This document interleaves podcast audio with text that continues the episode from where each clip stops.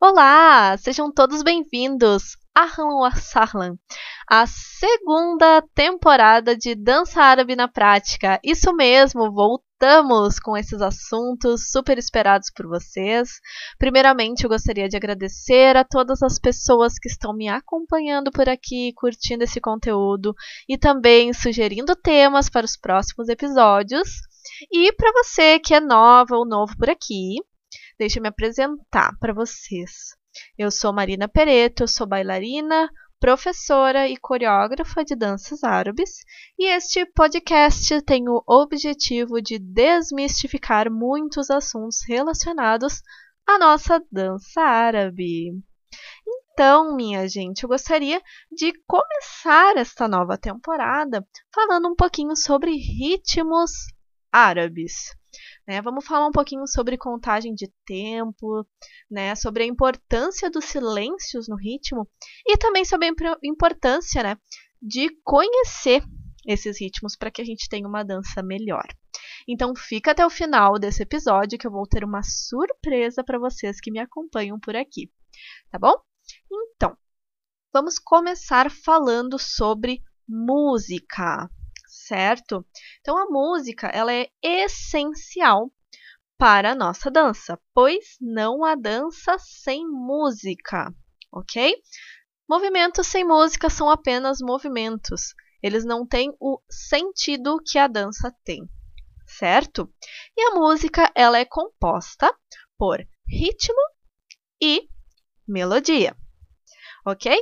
Os dois eles trabalham, trabalham na música de forma harmônica, certo? A música árabe ela tem uma, um dos arranjos mais harmônicos das músicas, né, já conhecidas.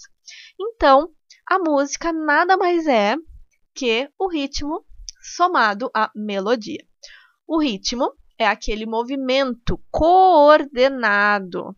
Ele tem uma repetição, certo? Ele tem intervalos, certo? Regulares ou irregulares ok? Não precisa necessariamente estar sempre no tempo, ok? Então, os intervalos podem ser variados. Podemos ter partes fortes do ritmo, partes fracas do ritmo, partes longas, notas longas ou notas muito breves, ok?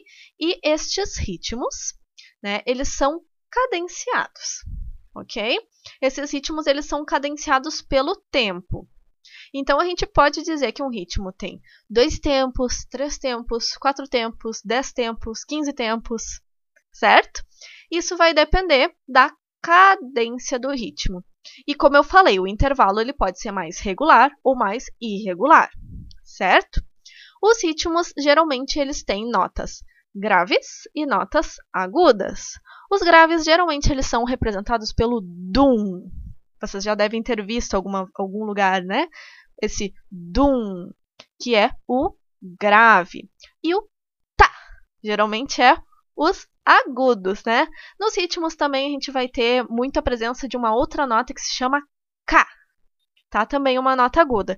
E outras notas também compõem os ritmos, mas essas três são as principais, são as mais utilizadas nos ritmos. Então, dum, grave, tá, agudo e cá, agudo, ok? E por que, que a gente precisa conhecer os ritmos? Porque cada ritmo ele carrega consigo um humor, certo? Então, esses humores eles vão compor junto com a melodia da música, junto com a letra da música, e isso vai contextualizar a música, vai contextualizar o que, sobre o que, que aquela música está falando. Vocês entendem que eu posso falar a mesma frase de forma mais feliz e de forma mais melancólica? Isso vai depender da interpretação. E o ritmo, ele é a interpretação daquela frase certo? Então, quando eu identifico os ritmos, eu vou tornar a minha dança mais completa, mais rica. Porque sim, eu vou estar lendo e contextualizando esse ritmo, né? Contextualizando este trecho da música. OK? Os ritmos então, eles são repetidos nas músicas. Certo? Eles se repetem várias vezes, né? A gente não vai ver uma vez o ritmo ser tocado, né? A gente vai ver ele várias vezes serem tocados. E eles também se repetem em outras músicas. Então vou dar um exemplo aqui. O ritmo Maxum, ele pode aparecer em três músicas diferentes e cada uma das três músicas diferentes vai ter uma identidade, ok? Por quê? Porque não está no ritmo a identidade da música, está na melodia. A melodia ela é a identidade porque ela é única. O ritmo ele se repete. Eu posso tocar o ritmo Maxum em diversos, diversas músicas. Ele vai ter um humor, vai ter um humor. Ele tocado mais rápido, ele vai ter um humor. Ele tocado mais devagar, pode ter outro humor. Isso também a gente tem que ver no tempo, na cadência. Então vamos voltar aqui, lá no tempo. O tempo, ele é contínuo. Ele pode ser feito com palmas. Aqui eu vou fazer estalando os dedos para não ficar muito alto, ok? Então, ele vai ser contínuo. Um, dois, três, quatro. Um, dois, três, quatro. Ok? O que, que a gente não pode fazer para medir o tempo? Um, dois, três, quatro. Um, dois, três, quatro. Um, dois, três, quatro. Vocês estão entendendo? Ele tem que ser contínuo, ele é cadenciado. Então, independente de onde a gente vai encontrar os dums, os tacs, o tempo continua sendo contado. E pode ser um tempo com andamento rápido, que seria 1, 2, 3, 4, 1, 2, 3, 4. Ou podemos ter um andamento lento. 1, 2, 3, 4. 1, 2, 3, 4. Certo? Entenderam os tempos? Então, ele é bem simples, tá? De, de da gente começar a entender o tempo, né? Depois a gente começa a entender os ritmos. E nos próximos episódios eu vou explicar um pouquinho mais a fundo alguns ritmos bem essenciais.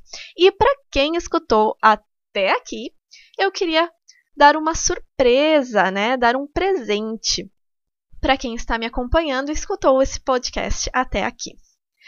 Atualmente eu tenho um curso de ritmos árabes, tanto teórico quanto dançado. O nome dele é Ritmos Árabes, Teoria e Dança e ele está na plataforma lucylinkonline.com.br. Neste curso eu te ensino 22 ritmos árabes, ok?